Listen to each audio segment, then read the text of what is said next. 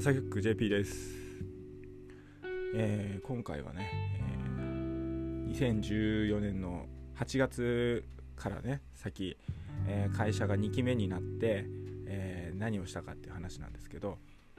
2期目はね本当に12月31日までの半年間しかないんです。でここで初めて合同会社から株式会社に変えたんですよ。でなんかねこう雰囲気でね変えるの良くないですね。確かにその経験事業の経験みたいなのが詰めたんですけど経営者としての経験ではないので全く意味ないですね。それよりもやっぱ事業を作るってことにもっとフォーカスすべきだし別に合同会社でもよかったんですよその時は。合同会社でもよかったんだからどんどん合同会社だとあの胸を張ってねやればよかったんですけどやっぱりね子供なんですよねその時点で。もう30半ばちょい前ですけどこう株式会社の方がかっこいいと思うしエクイティファイナンスに憧れるんで、まあ、目の前で見てますからね、やっぱなっちゃうんですよ。でそれはね本当にやめた方がいい。マジでやめた方がいい。意味がない。なので合同会社の人は堂々と合同会社を貫いてください。えー、と合同会社でも結局あれは利益安分出資額に応じた、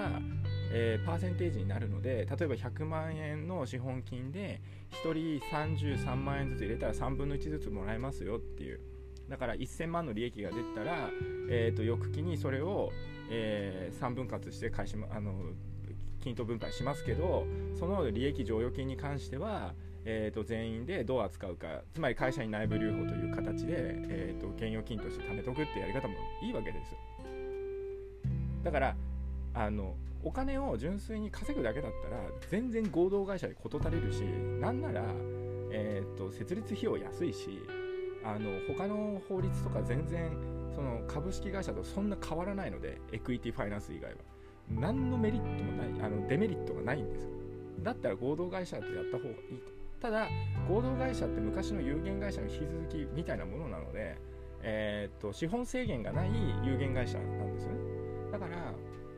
ちょっとその大きな会社と取引するときに少し大丈夫って思われがちなんだけどまあそんなの情報開示して決算書見せてちゃんと売上と利益が出てればああこのしっかりした会社さんなんですねっていう話なんですよだからその資本金っていうものをあのちゃんとなんだろう積んでおけばねそれで済むという話なんですね。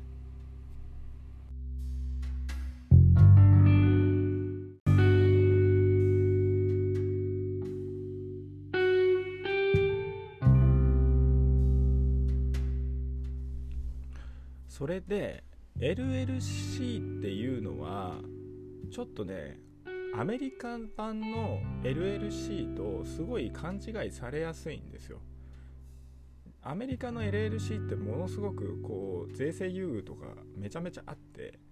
でだから LLC 選ぶ人多いんですね。でえーっとだから日本からそのアメリカ行って起業するときにまあ昔だとデラウェア州で LLC 起業してみたいなのが結構その税金対策で多かったんですけどなんかマネロンの絡みがあって途中から州がものすごい締め付けしたんですよね。だからそのパターンなくなって普通にあのインクみたいな形で株式会社作る人がまあ普通に増えたっていうか。まあそもそも日本から行ってアメリカで起業する人少ないんですけどまあそんな感じですよとでえっとまあ話を戻すと8月えー、と9月になって会社を、えー、と株式会社化するんですよ。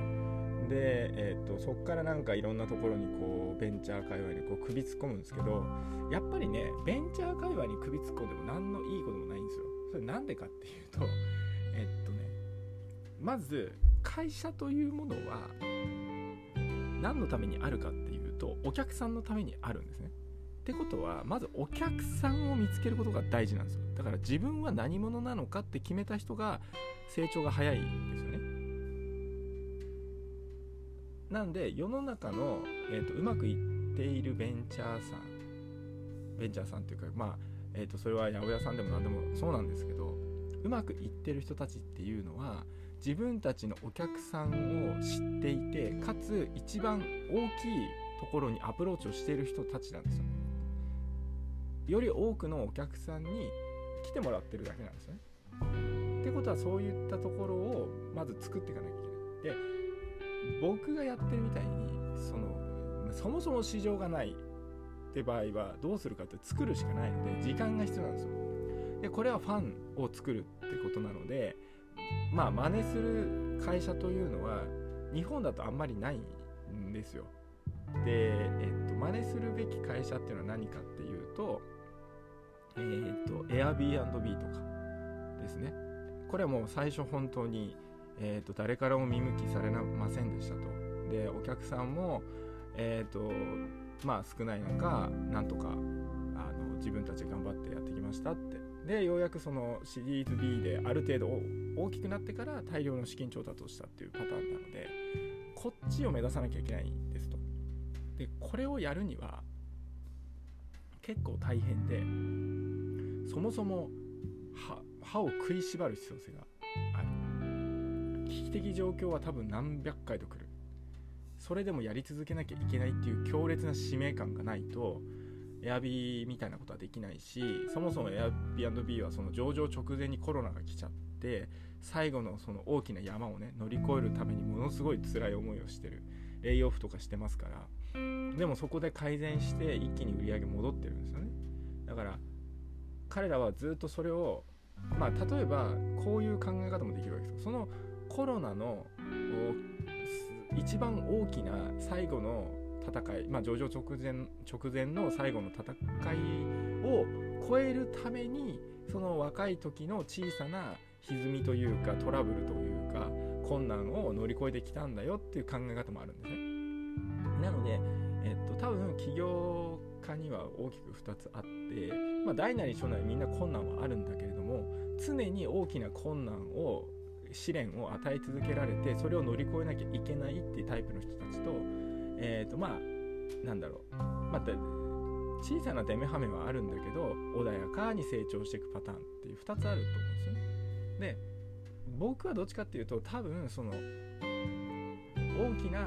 困難をずっと乗り越え続けなきゃいけない方でえー、っと孫さんとかも要は儲かってるようで儲かってない時期も結構あるわけですよ赤字1000億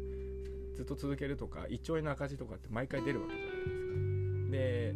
それよりもキャッシュ CF をずっと維持する方に最近切り替えてるのは要は現金さえあればなんとか生き残れるからっていうのはもう経験則上分かってるわけでとりあえず現金を確保する。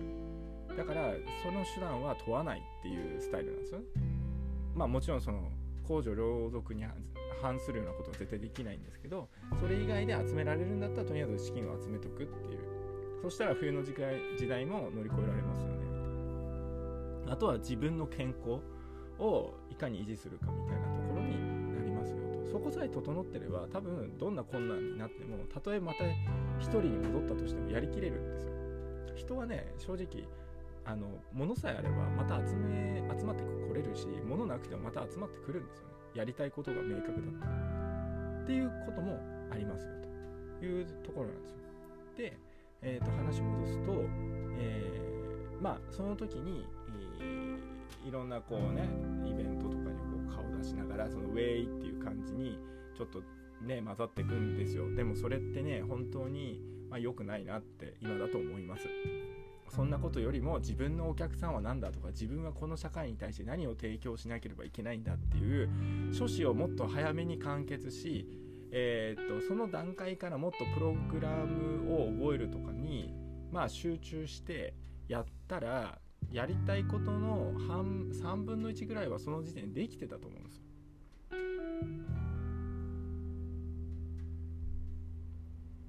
だからそこが根本的にずれてるんですね。その時点で。分かってない。僕は何もできないんでエンジニアを探さなきゃいけないみたいな思考になってるんです。エンジニアいなければ自分で書きゃいいんで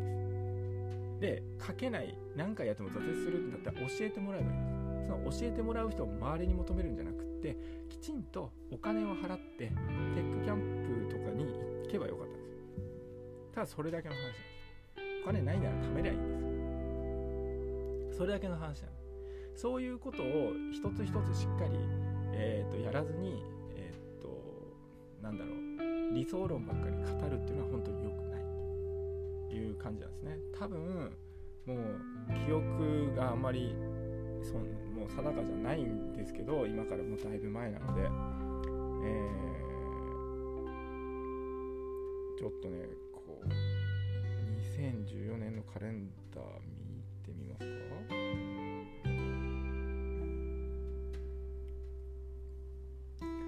いやだいぶ前だ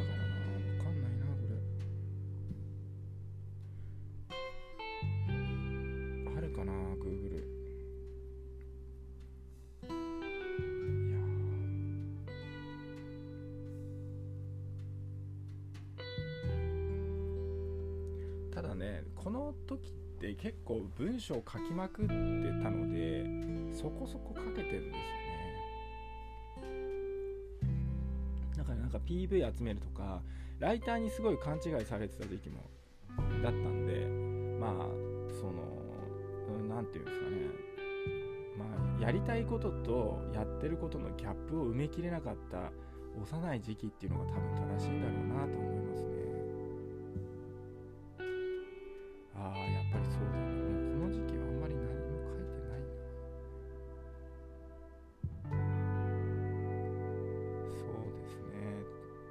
多分ねこの時期ってあの多分知り合いの会社の仕事を多分手伝ってるみたいな時期なんであの多分そこで結構吸ったもんだっていうのがいっぱいあってでまああのまあ12月超えて決算でみたいな時期だった気がしますね。でえっとあとこの時期って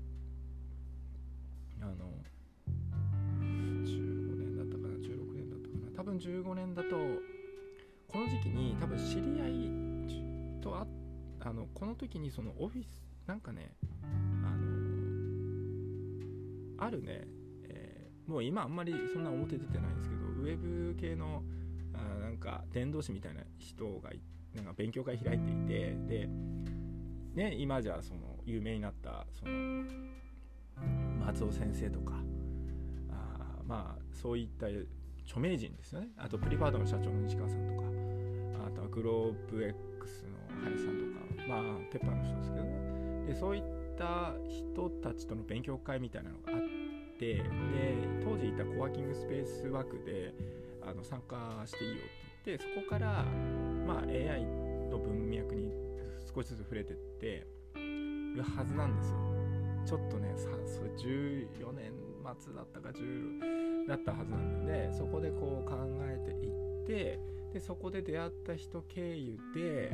えー、っとそのアクセラレーターっぽいのに OK が出るのが15年2月っていうことで、えー、っとそこから少しずつそのベンチャーっぽい動きになってくるっていう感じなんですよね。でもうちょっと僕のそのうざさみたいなのがこう出てきてあんまり良くないなっていう状態になっていくと、うん。のもその時期だったりするんですよね。要は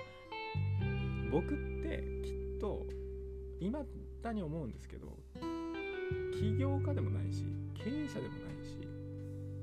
でアドバイザーとかは多分得意なんですよ。じゃあ一番いいのは何かっていうと多分ね一番いいのはベンチャーキャピタルなんですよね。なぜかっていうとまあ僕はもともと簿記もやってたんで財務も分かってるし税務会計も分かってるしシステムも分かってるしエクイティファイナンスもそこそこ分かってるんででまあ高度なことはねあんまり分かってないかもしれないですけどまあそれは学べばいいだけの話なんであとはこの会社伸びるって思ったところは大体伸びてるんですよ。とか投資がちゃんと入ってるんですよ。で紹介したとこもあでもこいつ途中でダメだなってなったとこもありますけど。でそれは何でかってとそのこの間ね昨日かな行ったあの僕の先輩の山田さんっていう人がやったから、まあ、この人は多分実は投資のあのベンチャー投資のもうトップ中のトップみたいな本当は隠れた隠隠しキャラみたいな人なんですけどこの人がそのから教えてもらったんですよ。どうしてあなたはそんな勝率なんですかって聞いたら、とそれは自分が分かるものに投資してるからだよっていう一言言われてなるほどなって。結構な数入れてるんですけどめちゃめちゃそんじょそこらのベンチャーキャピタルの勝率じゃないんですよ、圧倒的なもう成果を出していて。でそれがあんまり表に出てないんですよね。でたまたま一つの記事あの記事があるんですけど。でそれでやっぱりこうたった一言だけ言うんですよね。その一言がまたすごいなと思って分かるものだけに投資してるんだよまあ調べ尽くした上で理解できるものにだけ投資してるから成功するに決まってるんだよっていう多分トーンだと思うんですけどここがねしびれていてあのそこっすねそうだから多分自分は今その起業家側とか経営者側とかクリエイター側にいますけど本質的には多分もう、まあ、年齢のもうそこそこあるんでもう投資者側の方に本当は行かなきゃいけない。でベンチャーキャピタルみたいなポジションに立って、まあ、PE ファンドでもいいんですけど立ってでもうぶっちゃけぶっちゃけそのアソシエイトからでもいいんですけどもしくは CVC とかに行ってであのまあここいいと思いますよってなぜならこうですよって説得してじゃあ投資しましょうかっていうところでもいいと思うんですけどそういったところに行くと多分むちゃくちゃ仕事はかどると思う。んですと自分では最近思ってます。CVC いいですね。なんか多分人足りてないからあの本当アソシエイトみたいな駒使いからでもいいんで人と会いまくってこれいいなっていうところと二人三脚で育てていくみたいなのを多分やるのが多分一番僕は合っててやっちゃいけない地雷の踏み方とか全部分かってるしそこそこエンタメ業界の人とつあのつながってるしあのでどっかのそのエンタメ系の CVC 行けば多分相当ハマるで自分今自信を持っている。なのでうんまあ二足のわらじでもまあこっちのねまあ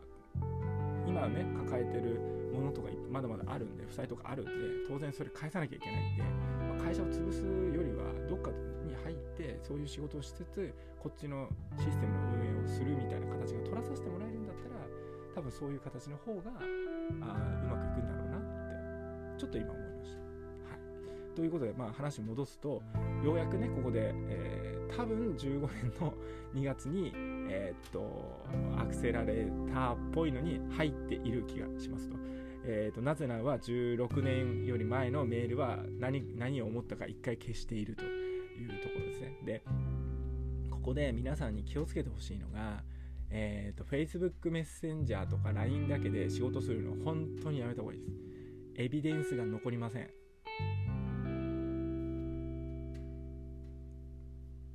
特に金銭のやり取りとか全部メールでエビデンスを取ってください。メールは嘘をつきません。Gmail は永久に保存してくれます。消さない限り。もうちょっと高いプラン買うと、えー、アーカイブしてくれる機能もあるんでぜひ使ってください。あの